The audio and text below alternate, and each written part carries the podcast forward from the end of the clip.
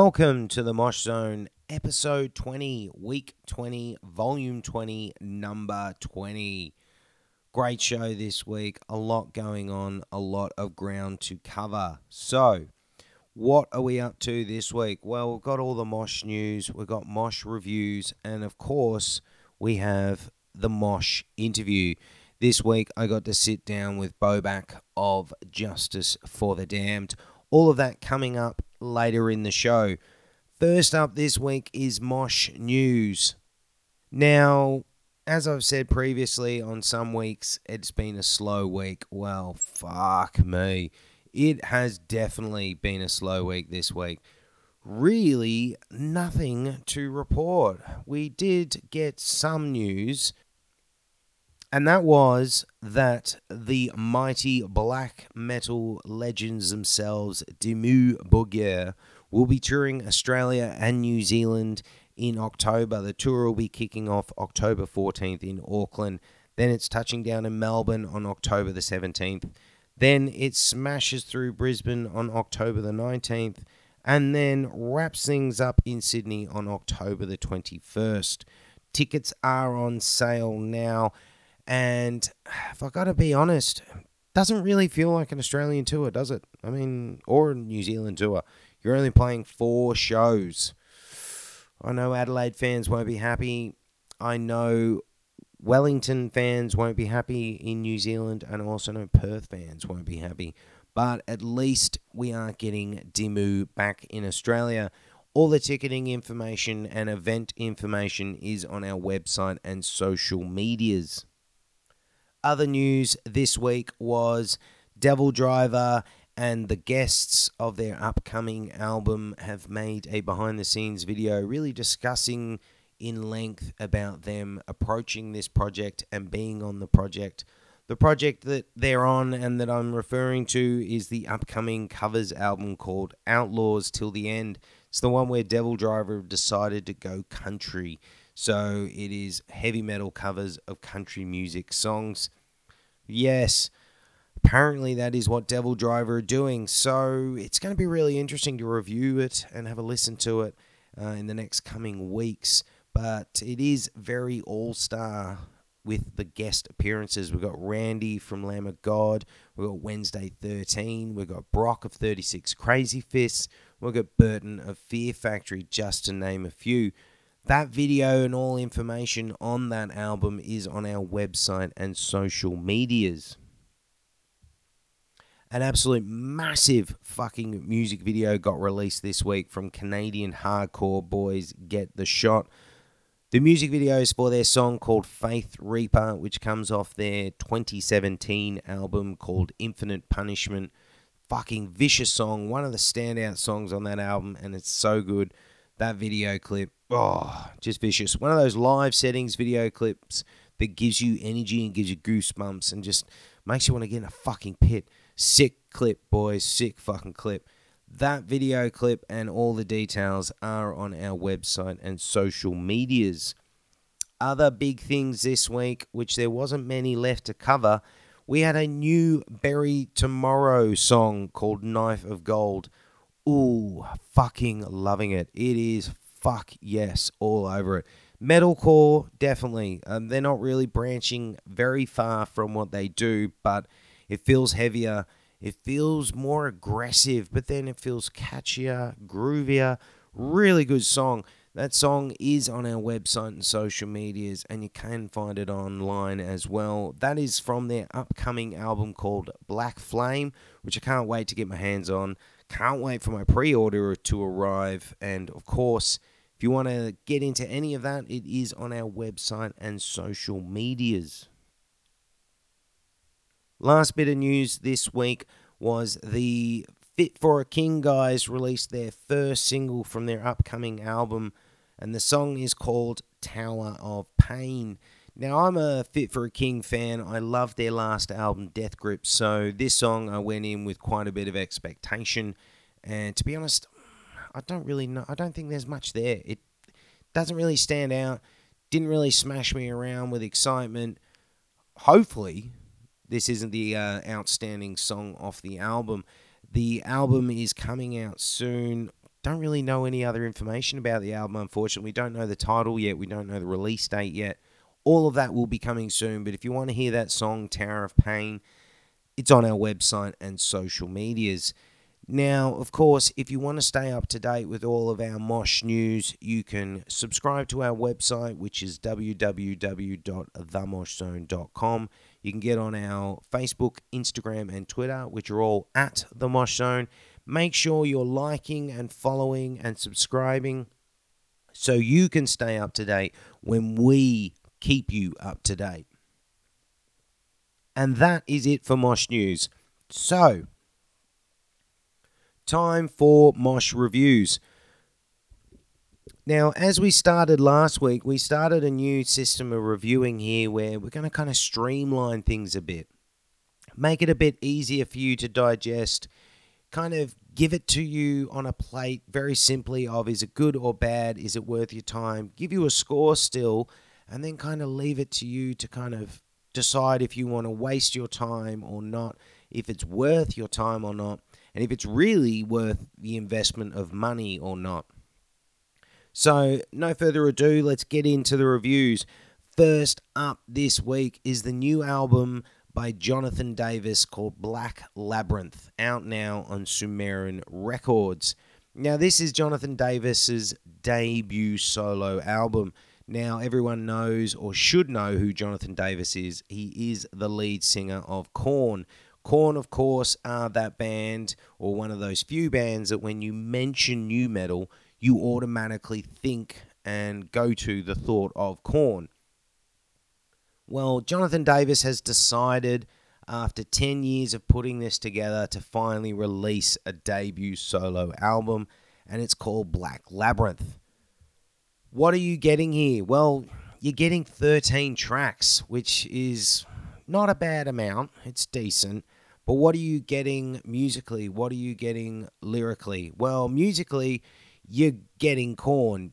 There's nothing different here. There is the occasional different sounds like Indian music influences. There's sitars. There's some weird chanting music. Musically, it's just it's pretty bland. There's nothing outstanding here. If you really are wanting to hear a Korn album, go listen to Korn. I don't think you need to waste your time with this. Lyrically, what are you getting? You're getting Jonathan Davis. It's all of that usual woe is me, I hate my life, uh, pity, pity, pity, boring, boring, boring. Nothing new here. You'd think Jonathan might, with a debut solo album, kind of branch out a bit, maybe sing about something else. But clearly, there's not a lot going on for Jonathan creative wise. It's just the same shit, different day, different album. It felt very repetitive. Nothing stood out. The singles he dropped beforehand didn't stand out, and they kind of just all mishmashed together. Is this album worth your time? Well, I don't think it was worth 10 years in wait. If this was released in 2008, maybe people would have really grasped onto it. Now, I'll be really surprised if people are into this because if you're into this, fuck, reevaluate. Like, shit, this is so wasteful. I listened to this three times this week and fuck my life. Fucking hell, it was painful. You sometimes get into albums that aren't great, but you still don't mind listening to them. You're still hoping and searching. Went into this, and after a few songs, I went, fuck, shit. Constantly looking at the time. Shit. I do not recommend this. I'd be very surprised if anyone would recommend this. This album is for Korn fans. That's pretty much it. Maybe nu metal fans in some ways. This album I am talking about is Black Labyrinth. It is by Jonathan Davis. It is out now on Sumerian Records, and I give it a very painful 1 out of 10. Next album up for review is the new album by Dream on Dreamer called It Comes and Goes, out now independently. Dream on Dreamer are from Melbourne, Australia, and they're one of those bands that kind of played a line between metalcore and emo for a lot of their career. Now, coming into this album, they're saying that they're rebranding themselves and changing things up. Uh, a lot of their promo is saying that they're going under the bracket of just Dreamer now, and the music that they're going for, they're saying, is very different now. Yes, it is different. It is different, but is it good? Mm, friends, mm, I don't think it's good. No, it wishes it was the plot in you. It wishes it was Bring Me the Horizon. And to use one of the titles of one of the songs, it drags you down. It's, oh, God. I understand that emo and very emotional lyrical content is popular and obviously will connect with a lot of people and help them through hard times. I'm not saying there's anything wrong with that, but 10 tracks of the same whining shit the same monotone storylines of oh my life shit. Oh you don't love me. Meh.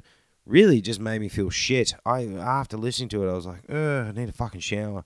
You don't feel happy after listening to this some bands can do this lyrically but they make you feel uplifted they make you feel better this actually made me feel bad. I wasn't even feeling bad before I put it on, but suddenly after I've listened to it, I'm like, fuck, I feel like shit. Oh, it is painful. And that's really bad to say, but it's really honest as well. This is a painful album. This album will be popular with teenage kids and American pop music because it's got a very pop sensibility to it. There's not anything heavy on this, there's no real riffage on this. There's no real resemblance of the band's past on this. Now, I understand bands want to change and rebrand and try something different, but sometimes that's going to work, sometimes it won't. In Dream on Dreamer's case, it doesn't work. This album is painful. Oh, I can't say that enough.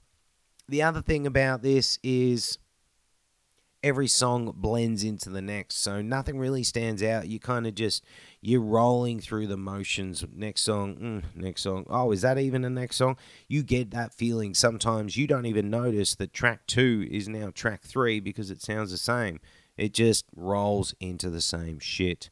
Unfortunately that is two albums in a row that have been painful and unfortunately it's another painful score the album I am talking about is It Comes and Goes. It is by Dream on Dreamer, and unfortunately, it's 1 out of 10. Next up for review is the debut EP by Caged Existence called The Body Prison. Now, I went into this not really sure what I was going to get into, but thank fuck I put this on. After the pain and misery of the last two albums, we've actually got something that is worth your time. Caged Existence are from Melbourne, Australia. It is female fronted hardcore, chaotic hardcore, post hardcore. They're a band that hit you with five tracks here, and it's dirty sounding. It's hard as fuck. It's heavy. It's crushing, and it really grinds your bones into powder. It's also very refreshing in the Australian scene to have bands like Caged Existence coming along and delivering such an astonishing EP. There's so much potential in this band. This EP, like I said, is five tracks, and only one of those songs goes longer than three minutes. It's so abrasive and in your face. And what they do is they get their point across straight away. They don't overextend their welcome and they leave that song and roll on to the next this band should hopefully have a lot of backing. They're a band that will bring more people to the scene. And they're a band that, if given the right opportunities, can go places. This should be a band that we are talking about next year when they release a debut album and be like, these are the guys to back. I think Caged Existence have a lot of potential here the EP is not quite 100%. It is a bit rough around the edges, but I think that's what they're going for, so it works in their favor. I really, really, really enjoyed this. I really, really recommend this. I, I really think Caged Existence should be one of your must listen to hardcore bands. The EP I am talking about is The Body Prison. It is out now by Caged Existence. It is out independently. You can find it on Bandcamp and all of those services. And we do score it an 8 out of 10. Next up for review is the new EP, or the debut EP that is, by Pressure Cracks, which is self titled. Now, Pressure Cracks are a band that have come to everyone's attention because the singer of this band is Jason Butler of Let Live and the Fever 333. Other members of this band come from bands like Scars of Tomorrow and these kind of metalcore throwback bands.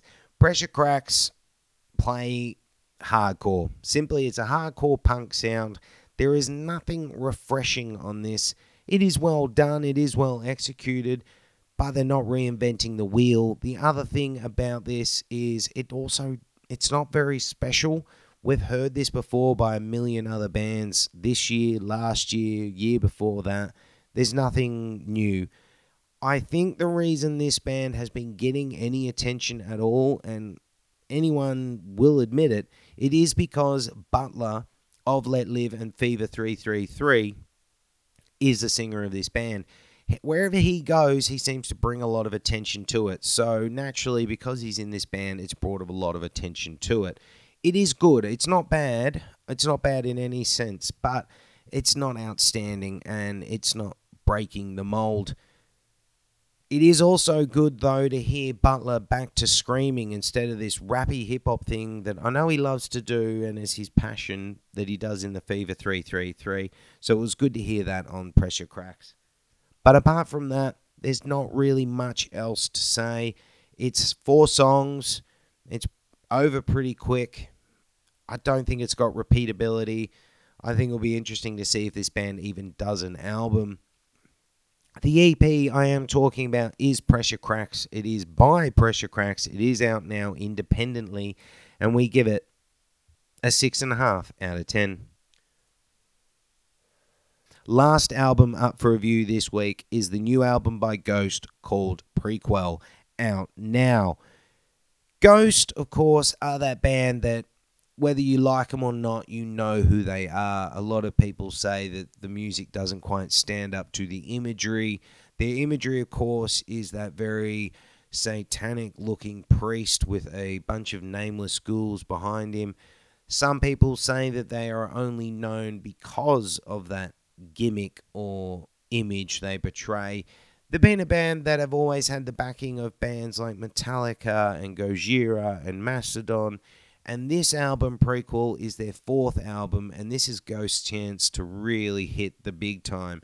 So, what are we in for on this album? You're in for a very 80s sounding rock and roll album. It's not very heavy, which I've got to say I was a bit disappointed about. Ghost have always had a little bit of edge to themselves and it feels like on Prequelle they've kind of toned that down. They don't want that edge anymore because they're making a play for the big time on this album. There is some very, very, very good songs on this. Songs like Rats, Faith, See the Light, Dance Macabre, It's a Sin. There are some really catchy fucking songs on this. Outstanding jams this is a band that are made for the big arenas. This is a big, grand sounding album. But then on the negative side of this, some songs don't hit the mark. Some songs are just instrumentals. So overall, it's kind of it sits in the middle for me. It's not as good as their previous stuff, but the songs that are good are just as good. So it kind of totes it kind of sways on the rope here a bit of uh, I'm not really sure. It is good. It's not outstanding. Is it bad? In spots, it is bad. But hey, it's a Ghost album. A lot of the Ghost albums kind of feel like that. There is those songs on there that you go, "Ooh, wow," but then the rest of the album, you're just like, mm, uh, not sure about it. They're a band that will definitely pick a few songs out of this and then throw it into their live setting because I don't think we're going to see a lot of these songs in their live setting. This album will bring in new fans, which is what Ghost are aiming for. I think it will keep the majority of their fans. It might lose some fans, but I think this band are going places, definitely with this album. Another negative I have to say is in terms of the guitar tone and the guitar sound. They've always been a band that have that guitar sound that's very crunchy, very gritty. It's got a bite to it.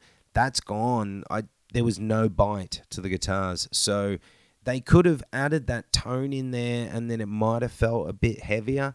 But because they've taken that tone out on purpose, they want to feel more accessible I felt it was lacking in places. It is good. Like don't get me wrong, it is good. It's just not it's not outstanding. I think it sits in the middle of the pack of their discography. It's definitely not the best thing they've done. A lot of people are saying it is the best thing they've done, but some people are agreeing and saying, yeah, it's okay. And it is, it's okay. The album I'm talking about is Prequelle. It is by Ghost. It is out now, and I give it a seven and a half out of ten. So that's it for Mosh reviews all over for this week. We went for the refreshed, streamlined approach again. And what did you think? Did you rate the way we've done reviews this week? Hope you enjoy this new way of doing reviews. I got to say, it's a lot easier for me to do reviews this way. I get to actually enjoy putting together the review section. It was taking me hours upon hours and days to do reviews last time. Now it's a bit more enjoyable, and I hope it's more enjoyable for you to listen to. Of course, if there's an album you want us to review or we've missed and you think we should review it, hit us up with email, website, or social medias. Are you in a band and you've got an EP or an album coming out? Shoot us an email, hit us up on the website meet us on our social medias and contact us. If you want to send us an email, of course, it is themoshzone at gmail.com. Our website, of course, is www.themoshzone.com. And our social medias, we're on Facebook, Instagram, and Twitter, and all of those are at The Mosh Zone. So now it's time for the Mosh interview. And this week I got to sit down with Bobak of Justice for the Damned, one of the hottest bands in Australia without a doubt. They're starting to branch out overseas. And it was really good to get a chance to kind of delve into all about the man himself, but also about the band. Learned quite a bit in this chat. It was great, Bobak. Thank you for taking time out for the show. Really appreciated it. And that chat with Bobak is coming up now. Um, so first off, I mean, this is probably a simple question, but I don't know if you get a lot. So yeah, you are called Bobak, right? Bobak, but Bobak. yes, correct. Now, yeah. but do I understand your birth name is Adrian? No. No. Okay, so I'm no. confused here. So, what? Where'd the name come from, and what's your real name? So my real name is Bobak. Ah. And Adrian um, was a joke like from maybe three, four years ago. Four? Maybe maybe even five. I don't remember. Like years and years and years ago, um, a friend at a show. I think I was seeing Story So Far. First time they ever came to Australia, and um, a friend of mine cracked a joke that I look like Adrian from Northlane. okay. yeah, and um, and it, it literally it kind of stuck. Like not the name, but the joke. Ah. Yeah, yeah, and even to this day, um, there was an article that came up about Alpha Wolf, a very good friends of ours, and um, saying that like Adrian could be like the new vocalist. Uh, I think I got tagged in that. Like, I got sent it or something. I came like it just came up so many times. Like the joke again. So, so yeah, that's that. What's yeah. your What's your background? What's your nationality so I'm, background? I'm I'm Iranian, Persian. And my mum and dad are both 100. percent Wow. So, Iran. growing up, were you born overseas or did you? No, nah, no, nah, I was born here. Okay, and Sydney boy. Yeah, yeah Sydney boy, St George. So, what age did you discover music? Like, what age did you start getting into music? To be honest, when I was um heaps young, really, really young. I was he- I was always into like rock bands. I thought guitars were cool. I liked skating. Like it was kind of like the punk thing. I was into it. This is what I'm talking about. Young, like six, seven, eight. Like if I saw like an ad on TV or something was on and like a dude was skating, like my eyes were just like fang straight to the TV. That that's as far as I remember. But my parents have videos of me like playing with like a like a baby toy guitar and stuff and, and all that stuff. And I and I got into it pretty young. Like I'm not I'm not gonna say got into it as in like started looking for a band or started singing or started playing. It was just like I was just interested, if that makes sense, at Yeah. a young age.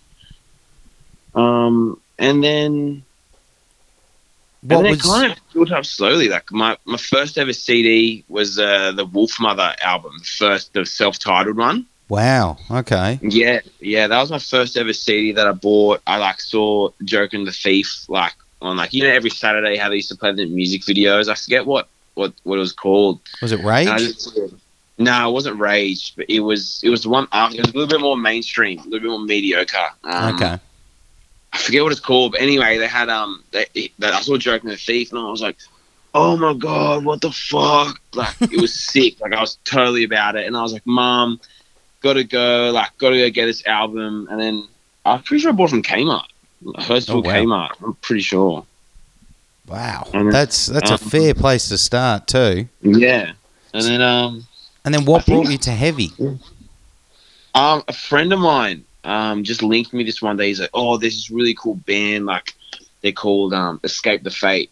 Okay. he, sent, he, Ah. he sent me a link, and um, at first, I never forget when I, when I first heard it, I was like, "Dude, screaming! What the fuck?" I was like, "Fuck!" Like, I don't know if I'm gonna get into that, man. But he was like, "Nah, it's sick. You should listen to it." But before that, like in between the two, like my favorite band growing up was like um after Wolfmother was Panic at the Disco Ooh, nice. Okay. like the first first couple um albums and I, I was really really into it i used to like play video games and just like sit there and listen to Fever You Can't Sweat Out So is that are you trying to admit that you were an emo kid growing up then? yeah I, a 100% was yeah Wow. was definitely yeah yeah Now yeah. you wouldn't wouldn't think it now with what you're doing now. no i still rep it pretty hard if someone asks i'll tell them um, so what? Where did you suddenly want to start? You know, screaming or singing. What was the transition into that? um i actually a lot of people don't like this guy but I actually um after i kind of kind of got into escape the fate a little bit more I, I looked up like live videos hmm and and when I was um when I was heaps young, I don't, I don't even know what age I was. Maybe I was young double digits, like 10, 11, 12. Uh, I don't really remember. Um, I just saw a video of Ronnie Radke, Okay. and I just thought he was doing the sickest shit ever. Like I thought that was like the pinnacle of cool. You know what I mean? I was like, I want to do what he's doing. Is uh, that's distinctively what I remember telling myself. You know what I mean? And then ever since then, I was like, every time I was home alone, I'd like yell into a pillow, just start singing, use like a Guitar Hero mic or something, or like the remote control at home. So did you Uh, did you take lessons? Did you kind Nah, of? I never did. Wow. So with I did like a lot of research, but I've I have not taken lessons. No, and I've I've done a lot of practice. so have you ever had the situation where you know you've lost your voice during a set? Oh, set? so many times, Okay. so many times. Like, but to me, it's it's more of a learning curve. I've never damaged my voice. Like, I've never come to the point where I've had like legit damage. If I lose my voice, it it always comes back by the end of the day. Or if I just have a nap or go to sleep, wake up the next day, I'm usually fine. Um, but I've never, I've never dam- like I've never seriously done permanent damage. But your voice changes as you grow older. The more you use it, and then you you eventually plateau slightly, Mm. if that makes sense. Like your voice doesn't change so much after a period of time, unless you damage it or unless you try like different styles and different techniques or whatever. But yeah, no, I have lost my voice plenty of times, especially like early touring, early early touring, going to Europe for the first time. I'm, I'm sure there was a show or two. I didn't lose my voice, but it just it wasn't 100% there. Um, but yeah, I just see it as a learning curve. To be 100% honest with you, I never, I don't put myself down too hard for it. But Well, that's the thing. Yeah. It is, and it's and it's an instrument, and you're learning to train that instrument as you're going along. Yeah. So, Now, Correct, yeah. with with the start of the band, it was around 2012. Now, am I correct in thinking you guys were still in high school at that stage? Were you? Um, yeah, it was actually 2011. Uh, 2011. Uh, wow. Yeah, yeah, yeah. It was um the band actually funny story. Um the band was actually around before I was in it. So Oh. used to be our the original drummer, Morgan Cato, um Doyle used to play guitar and then who else is it? Oh Ben, like Ben, the guy who's the, our bassist now is actually an older member than me. oh wow. Uh, yeah, yeah. So he, um, they used to be like kind of like a rock band kind of thing. They used to like cover Tenacious D, System of a Down. Um, I think they tried out like a singer, and I, I don't know if it worked out. I think they tried out a couple of people, and then me and the drummer Morgan, like we were heaps tight. We're pretty tight mates now, to be hundred percent honest with you. But um, heaps, heaps tight mates in high school because me and him used to be like the two emos, kind of. um, so like he like we used to share like music. Dude, like, have you seen this band? Have you, you know this, this, this, this, this? And uh, and then one day I just told him I was look, man, like I, I've been trying to sing at home and whatever. And then one day he just like, hey, dude, do you wanna do you wanna come to a prac? Like we've been we've been thinking about doing like a little bit heavier music, you know.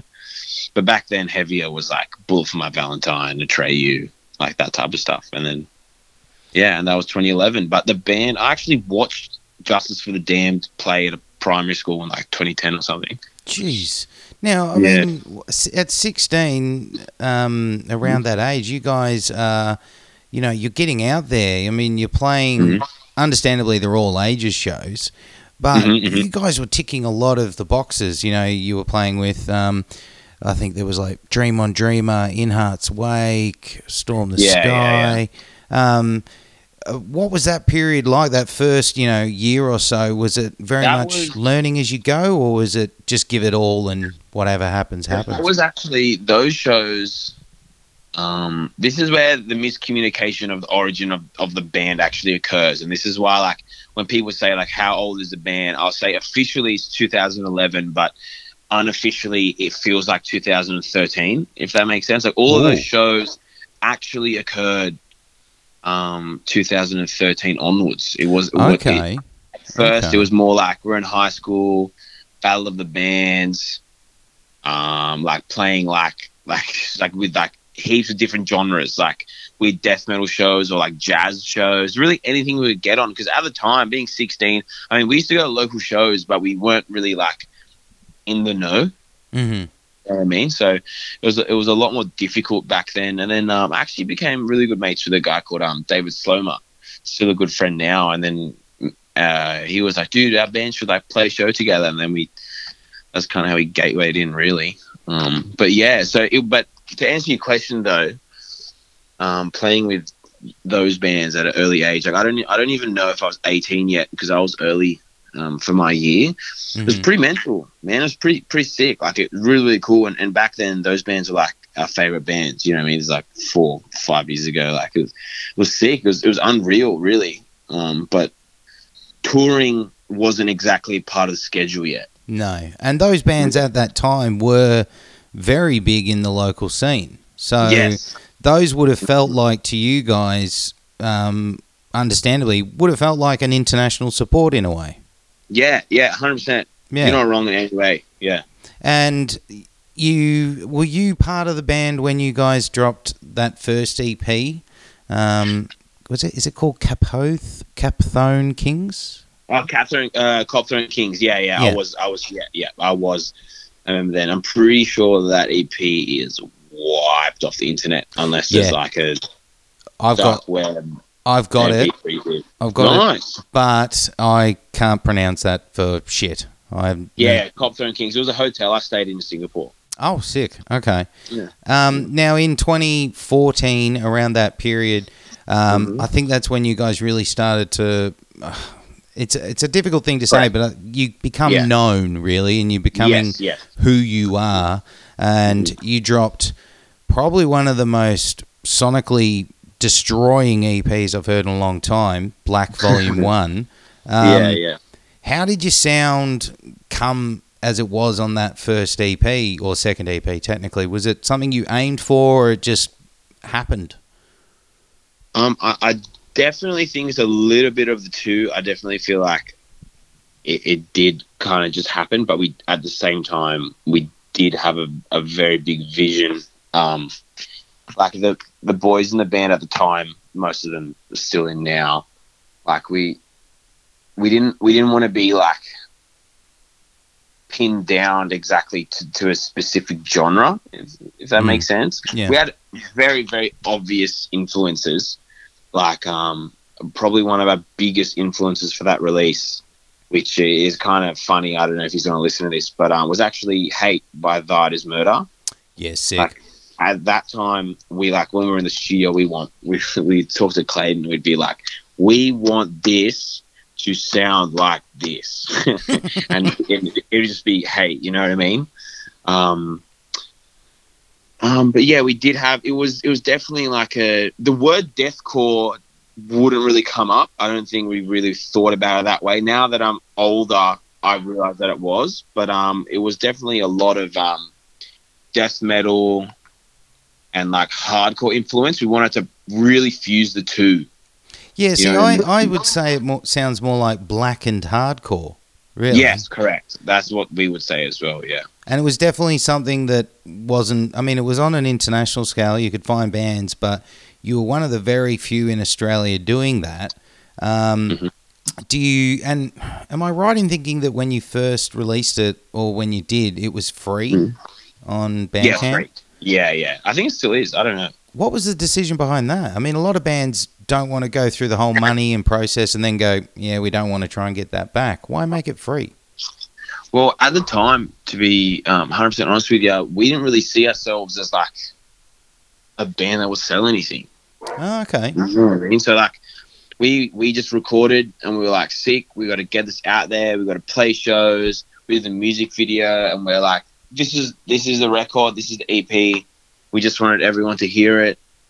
Um, and like at the time as well, I, I do remember that at our level back then, that was kind of like the thing hmm like heaps of local bands were just recording like demos, getting them mixed and mastered somewhere, or just recording and just re- releasing it for free. And and we did too. Now, now it's funny to us how you actually say that because when I think about it now, it's like what the fuck. But um, but um, but yeah, yeah, it's uh, it was it was free. Yeah, yeah, it was totally. Free. I'm pretty sure the single before was free. That was free. Yeah, it was. Um, Paramount. Yeah. yeah. Yeah, Paramount. Yeah, yeah, yeah. So- um, and uh, In this Yeah. time, after this EP drops, um, Mm-hmm. you guys were, you know, constantly grinding, playing shows.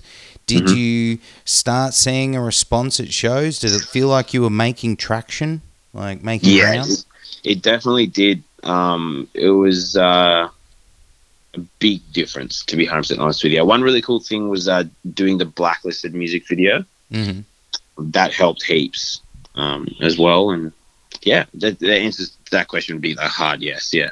Now, around that time, you guys started doing merch too. Now, Mhm. you guys have always been a, smart with your merch. I mean, Mm-hmm. you guys, and then I think bands like Alpha Wolf are the same. Um, Mhm. You seem to have a vision um, that you want to portray with your merch. Correct. You're not Yeah. doing this a day to remember, bright fluorescent colors. you know, there's none of that. There's a vision No. with it. Now, is that always been the aim? Um, uh, I deal with all of our merch and, and all the merchandise or whatever personally myself, and I work heaps closely with. Uh, I only work with two designers really these days. I try and keep my circle small. Um, but uh, it I'm not. I wouldn't say it's been the vision the whole time, Mm. but for for a very long time it was. Once like the ball started rolling like I started getting more and more ideas and, and I explained it to the boys and, and they were all about it. And um, I really took it on from there. Like these days I like doing like a, a line each season.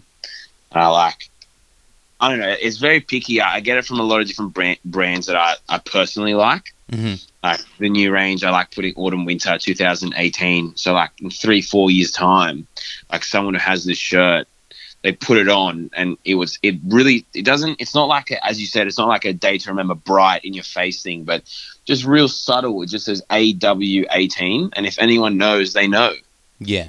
you know what i mean like they know that that shirt's from autumn winter 2018 and i don't know it's something that's snowballed, snowballed. Sorry, it's not really. I didn't think about it two years ago and go, hmm. It's work, but it's worked out. I think it's something that you know, Yeah. it's people see it, and you know, like you guys have done. Some shirts just say justice. I mean, that's just yeah, spot on. It just does the thing. Yeah. Now, around I think the time that um, I think people started to really pay attention, it seemed like from a media perspective and everything was around the time you guys picked up Invasion Fest, and then that rolled into around or before that there was the Ruin Repair EP. yeah, yeah. Um, and then you're picking up bigger shows, bigger shows, and then you get on Unify, Mhm. and like from what I mean, I wasn't there that year, but from what it looked like, you guys were probably one of the biggest supported local bands. I mean, how did Unify? How did Unify come about? And you're still tripping over that? I mean, that that that happened. I'm to be 100 percent honest with you. Yeah, yeah. We we sometimes we bring it up and we still kind of can't believe it. Like it's it's pretty insane to think about. Um, but uh, back then, um, it used to be managed and taken care of by a guy called uh, Gab Gabriel Kakis. Mhm. He's one of best mates, best friends for life. Love him to death. And he, he he was a real big advocate for justice. He had so much faith in us and, and like loved him for it forever. And um and there's one day I get this phone call and he's just fucking yelling.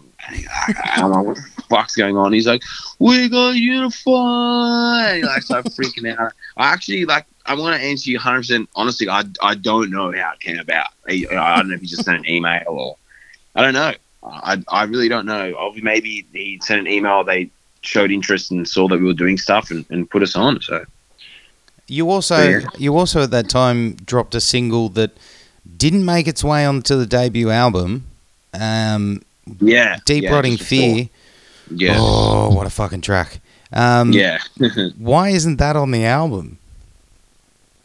Um, it's a very, very big mix of things. So, first of all, I know the boys wanted to keep it as like a standalone. We Mhm. feel like it stand its own ground as well, and also we really, really respect Kurt Ballou and the mix that Kurt Ballou Mhm. did. So we didn't want to redo the song and un. No, no, I don't want to say undo, but kind of like undo his mix, if that makes sense. Like we really Yeah. appreciate what he did and what he does, for that matter. So. You didn't think Um, about throwing it just in the end, or did you think it would then stand too much out from the rest? Um, no, we, we we we brought it up and then we were like, nah. Yeah, that- that's a good choice though. It's a it's Yeah. a sick choice. Now, obviously, I've just mentioned the debut album, um, Mhm. "Drag Through the Dirt." How did you line up and get organised with Ash Hull and Greyscale Records? How'd that come about? So, whew, that's. I'm just trying to rejog. Um, Ash Hull. So, Ash The man Hull's himself. been- ta- the man himself. Yeah, he's been um taking care of us. I mean, he takes care of a lot of people, to be honest. But he he's been taking care of us, helping us out for a long, long, long time. He he was um he is slash was our booking agent back then, Mhm. and um. I think he messaged me and then he messaged the boys and we got on a Skype. I don't remember what it was, but I remember he hit me up and he was like, "Hey, dude, um, oh no, sorry, we did Please Don't Leave Me first. The single. Yes, yes, the music yeah, video. we were doing that. We, we sent him the pre-pro or something. Uh, I don't remember. It, I don't know the order. I don't remember the order of when it all happened because, to be honest, it all happened real fast. Um, and uh, he was like, "Look, man, uh, keep us on a down low, but I'm actually thinking of starting a record label, and I'd love Justice to be one of the first bands." Ooh. And then, like at this moment in our, uh, I guess, career, like the the word record label was like almost unspoken. You know what I mean? So when Mm. Ash was like, "I'm thinking about starting a record label, and I want you to be on it," we were like, "Holy fuck, dude!" Like, yeah, hundred percent. He he talked about it more, and then we then a couple months later we talked about it more, and then we did the single with Sam Bassal, and then we sent it to him, and he was like, "Fuck yeah!" And then it all kind of just snowballed from there, and then yeah, yeah. So he actually contacted us before the label became a thing. Wow. Now that album, I mean, have you guys felt um, any more pressure and expectation now? Because you guys are one of those bands now, um, whether you guys know it or not, that is so widely talked about, and you're one of those that they say is about to blow up. Um, do you do you feel that? Do you? How does that make you feel like as a band? Uh, personally, makes me stressed as fuck. But as as a band, I don't know. what is it? What what makes you? ask other boys. What what makes you stressed? Is it the worry of um, just- failing It's what you said. Really, it was. It, it's just the pressure. I don't. I don't really ever think about failure, but Mm. um, just just the pressure. Just I know we have to put in heaps of hard work, and I feel like the content that we do have is better. Um, but it's still like there's so many like so many things that come into releasing an album. hmm You know what I mean? So many things that we didn't know at the time, and now that we know, um, I'd love to conquer before doing, or I, I'd love to do better, or things I'd change, and and like knowing that it kind of makes me excited, like anxious, excited. It's a whole different range of feelings. I don't even know how to feel. I just like I yeah, but I do I do feel the pressure on a personal level because yeah, I, I just do. I, I don't know. I, I don't know how to answer that question because there's so many emotions that come through my mind when someone brings it up. No, I So think I- you, I think you've answered it Yeah. spot on. And I mean, is is part of that now that you guys can? I mean, you've done a few shows recently this year that you can now be classified as a headliner on your own account. Yeah, yeah. I, I guess yeah, we can. It's pretty pretty cool to say. I've never been able to say that before. I guess yeah. Fucking sick. It's You, good that way. you tip your cap to that. I mean, that's. Yeah. I mean, you guys have been grinding at it, and Yeah. do you feel that you're starting to maybe reap the rewards of working hard? What do you mean by that though? I mean, lot. I mean, one of the things I think not a lot of bands do that you guys do is play a show no matter what. When you started out, you guys were playing shows, as you said, and yeah, yeah. it's that thing of like the harder you work, the success you gain shows from that work. So you kind of you're earning the position and the pressure that you're getting now. Yeah, I guess. Yeah, I guess in that case we are. Does that make sense? Kind Well, of. yeah, yeah, it does make sense. Yeah, yeah, And you hit Europe. yeah. Wow. I um I was in England at the time and Oh, wow. I did you come to a show? yes. Oh, really? Which one? Um London Oh, Electric. Um, with was it Electric Born? yes, correct. Yeah. It That was was massive. Yeah. Now the reception you were getting there I mean, was did you expect anything like that, or did you kind of go in with, all right, this we've got to win over this crowd? bit of both. Um, because on, on the tour, like uh, everyone on the bus was was kind of like, "All right, boys, this is the one." Like, you know what I mean? Like, there's press, biggest room is a capital city. Oh, is it capital city? Yes. Okay. Yeah, it is. It is right. I didn't get Yeah. that wrong. Yeah, no, yeah, you didn't yeah. get that wrong. Like, it's the big one. Like, it, they were like, "This is the one," and it was it was kind of like exhilarating. Like, it was it was huge, and then like, I just we just took advantage of it because to be hundred percent honest with you, I- g- getting thrown into Europe was uh, career changing. Like, Mm. not exactly on paper, but us as musicians or as performers, if that Mhm. makes sense. Yeah. Um, for after the first show, we all kind of just looked at each other and we were like, like fuck, like this is like real life. Like we, there's no slacking around and and then yeah, so that's why at that point of the tour, because that show sat in the middle, we were already all like so mentally prepared.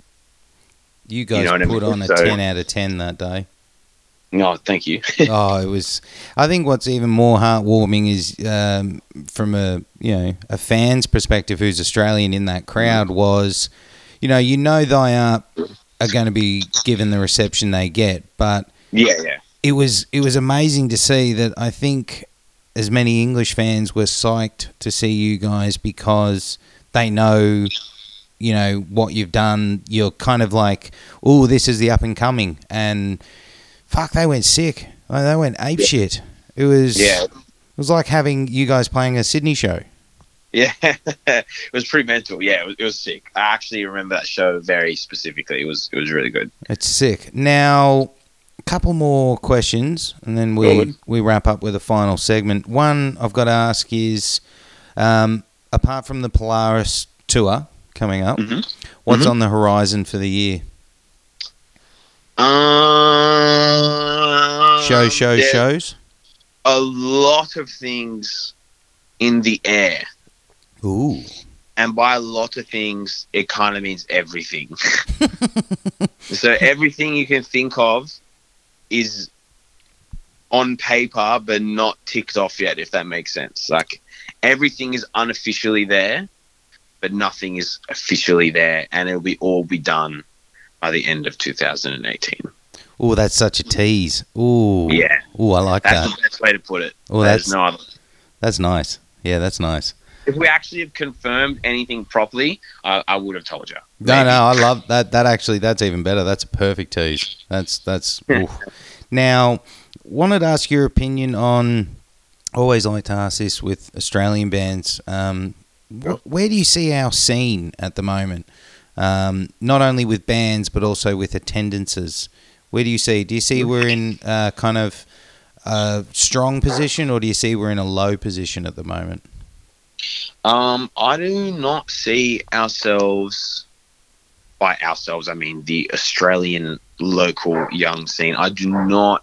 I never really ever have seen the scene as bel like going under or below, or Mm. people say like metal is dead, or just like just really really negative shit that I just hear and see. Like I, I honestly feel like it's completely wrong. Mm. Um, of course, you have bands that phase in and phase out. Um, but maybe if some people actually took the time to go to a local show that they're not really that much of a fan of, Mm. they'd, they'd see a lot of fresh, fresh, fresh faces. Yeah. And um, in a, in a, in a, according to attendance, the only thing I'd say that has changed is the location of the shows. Ah, Not okay. the Yeah. Well attendance. put. because my first ever local show was um, St. John's Church, Sutherland. It was Buried in Verona. Um, headline. Um, that was that was literally the first ever local show that I went to. Um, and ever since then, that's that's kind of when I fell in love with the local scene. There's this really actually this funny thing that um, the singer of his name's Jesse, singer of Stick To Your Guns. Mm. Yeah, I, I saw him when they came to Australia. Uh, uh, when was it? A couple months ago, I think. Um, and he was like, he, he's like, when I when I speak to a couple, they say like, "How do you guys know? You know that you guys are in love?" And they're like, "We just knew. Like we just like we just knew. Like we just fell in love." And then he says, "When I worked walked into my first hardcore show, I was like." I just knew, like, I just knew I was in love with like local hardcore and shit. And, and when he said that, I was like, same, like, yeah, like, you put it perfectly correct. Um, It's like amen. yeah, yeah, exactly right. Yeah, I think I started clapping at the moment. No one else was.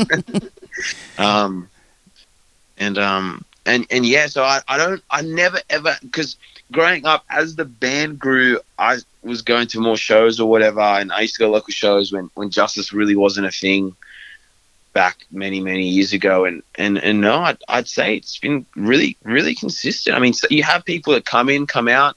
People have life man. You know what i mean? Like Mm. some people go to shows like four years they go to uni for three years and then they're like fuck i'm done with uni let's go shows or like it, it happens man like people but people like to whinge Yeah, yeah. It's it's the keyboard warrior society.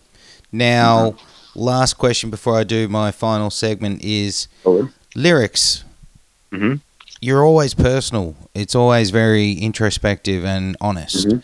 Um, When you started writing lyrics, or even now when you're writing lyrics, is Mhm. is it ever been something? Is it something you struggle with, or is it something that's easy to do? Because it can't be easy putting yourself out there um, through a song to let everybody hear. Um, Mhm. How do you find it writing lyrics? So, just to clarify, first up, Mm. actually, uh, I don't actually write all of the lyrics. Oh So, wow! okay. Yeah, yeah, yeah. It's actually um, me and Nick, or Nick and I, I should say, especially with Drag Through the Dirt. Mhm. Um, him and I spent a lot of time on the album. Mhm. Um, a lot of mental capacity as well.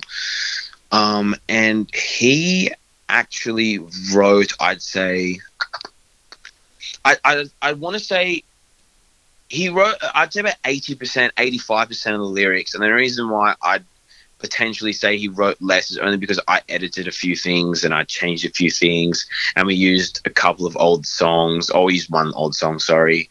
Um, had a couple lines, but majority, maybe even ninety percent was was him. But I, I did, I don't want to say overshadow, but he'd send them to me.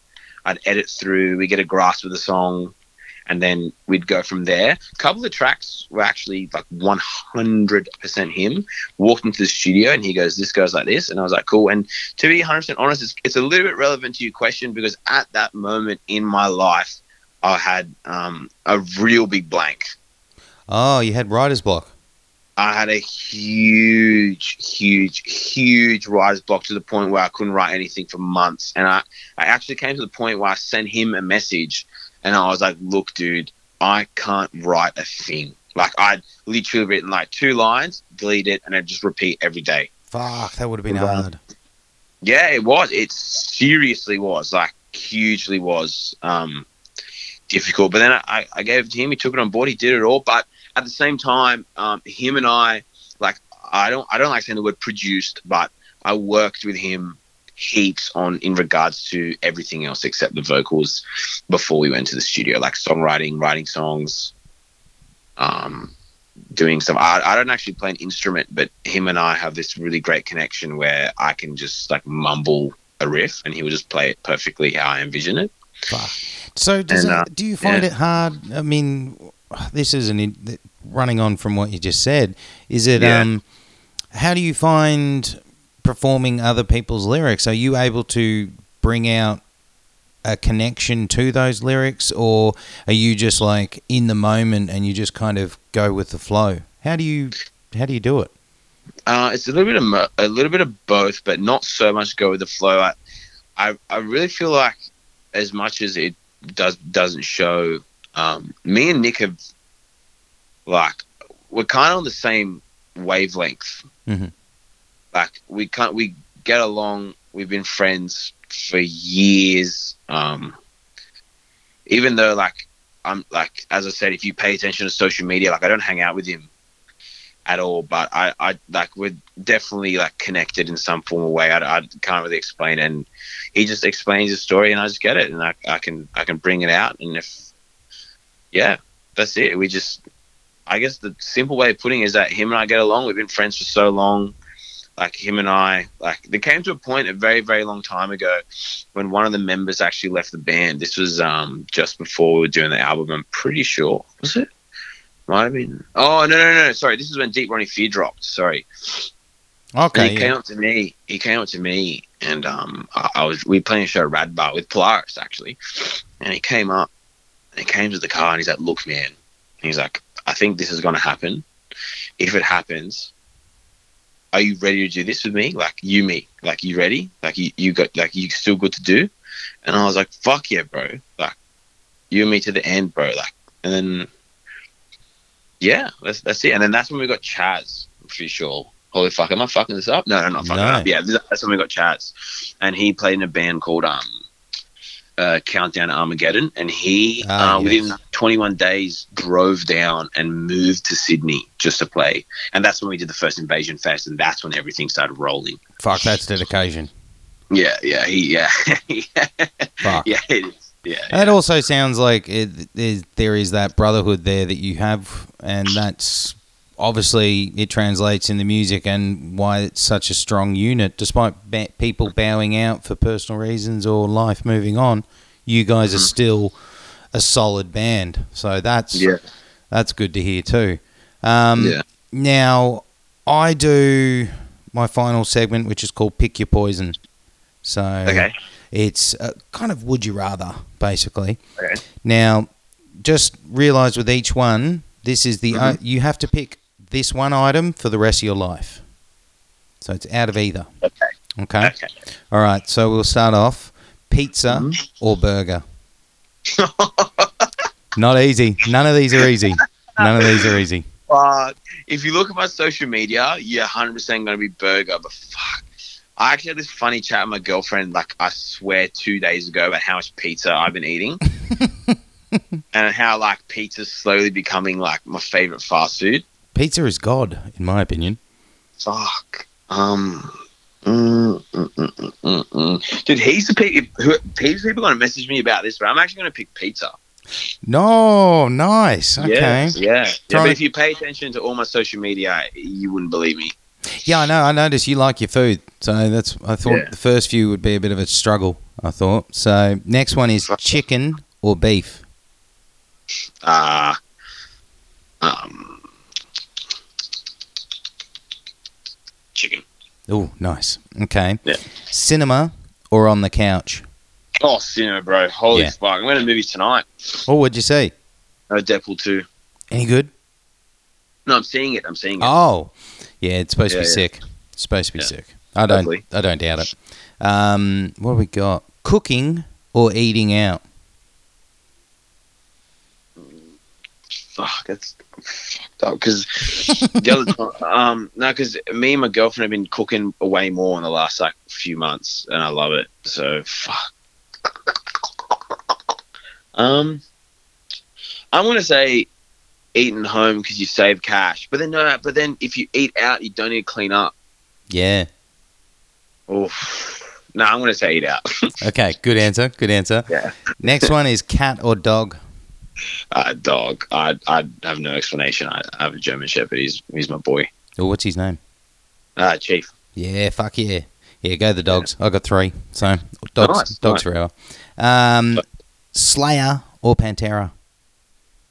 I'm actually never got into both, but I got into Pantera more, so I'll say Pantera. Okay. Yeah. Um, what do we got? Terminator or Predator?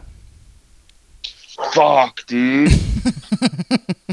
Man, because like, I like, I don't like every movie of either. You know what I mean? Like, I think some some of each is average as. Yeah, they are. Choose. Um. Um. Oh shit! Sorry, I think someone's home. Just give a sec. Ah, cool. Um, I'm gonna have to choose. Actually, I want to pick um, Predator because I think the new Terminator was average as. I mean, I love Terminator. Don't get me wrong. I love it. I love I, I, I, I love Terminator, and I watched it all growing up. But I, I really didn't like the new one. Yeah, it was pretty shit. There's a new there's a new Predator on the way as well. So yeah, yeah. I saw the, the teaser trailer thing a couple days ago. I don't know. It looks okay. I don't know either. Yeah, Mm. but if you play um, I don't know if you ever played um the PlayStation Four game Ghost Recon. Yeah. Yeah, yeah. Um, uh, the Wildlands edition, like the the newer one. There, there's a Predator like like Easter egg DLC thing where like when once you finish the game or when you get to the end of the game, I think you can um you you have like a Predator comes to your map and like you have to like try and kill it. And it's if you do it by yourself, it's fucking hard. Fuck. I got to Um, play. Yeah, gotta- so that was sick actually. But anyway, yeah. So I, I go Predator just because I didn't like the new Terminator. Beach or snow? Um, I'd probably say beach, beach, beach. Yeah, beach, beach. I love, I love going to the beach. I love the snow too, but no, I'd say beach. Now this one should be easy because you kind of gave a hint of what it would be. PS4 or Xbox? Oh, PS4. Yeah. Damn. Um, but I don't. I don't have anything against Xbox. I think you know the whole like age-old rivalry. I think it, it's just egos. I think it's dead nowadays. I don't think it exists anymore.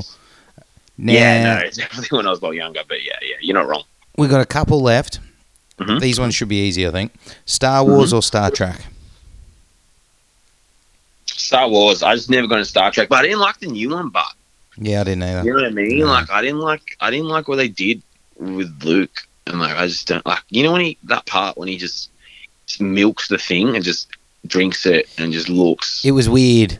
Dude, it's like what are you like? Why? Oh. Like, I don't get it, but Mm. yeah. Um, this one will be an interesting one because some people don't know wrestling. So, Undertaker or Kane? um, I'm just gonna Google. Undertaker or who's the other one? Kane. K N K A N E. They're both the monster wrestlers. They are K A N E. Where would we be without Google? I'm probably just gonna pick Kane because I think his mask is fucking sick. He looks like he'd been Slipknot. Yes, good answer. So, Best Yeah. fucking answer. And okay. last last two, Mhm. CD or digital? I actually collect CDs. I'm not gonna lie to you, but I, I use Spotify and, and iTunes like every day as well. But my car actually um doesn't have an aux cable, so I actually buy heaps of CDs. Oh, I just fell in love with you. I collect Yeah. CDs. I'm, I'm yes, I don't have a fan. big collection. I'm not gonna say uh like I'm not gonna Talk it send you up. a photo. I don't. Yeah, yeah. I'm not gonna talk it up. Yeah, but definitely um. Definitely, yeah, yeah. Hmm. Hmm, sick. And last one, yeah. touring or recording?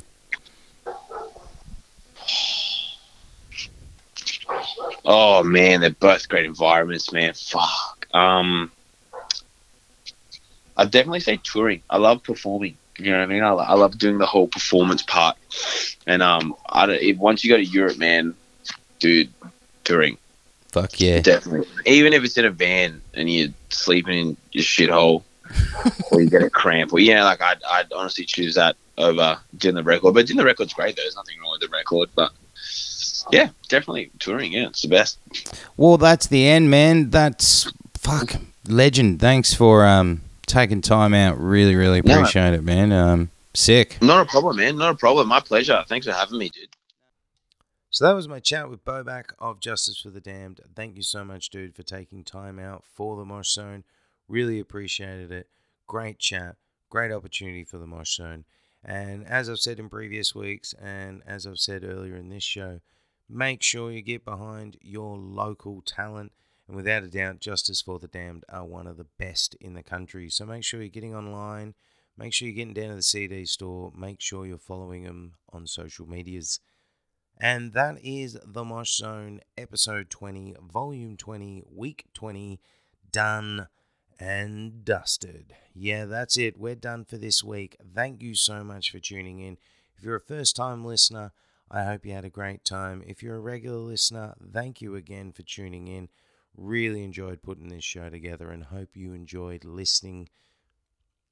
And of course, if you've got the free time this week, help us out share the podcast on your Facebook, Instagram, or Twitter. Help us spread the word about the show. Help us get this show out to more people.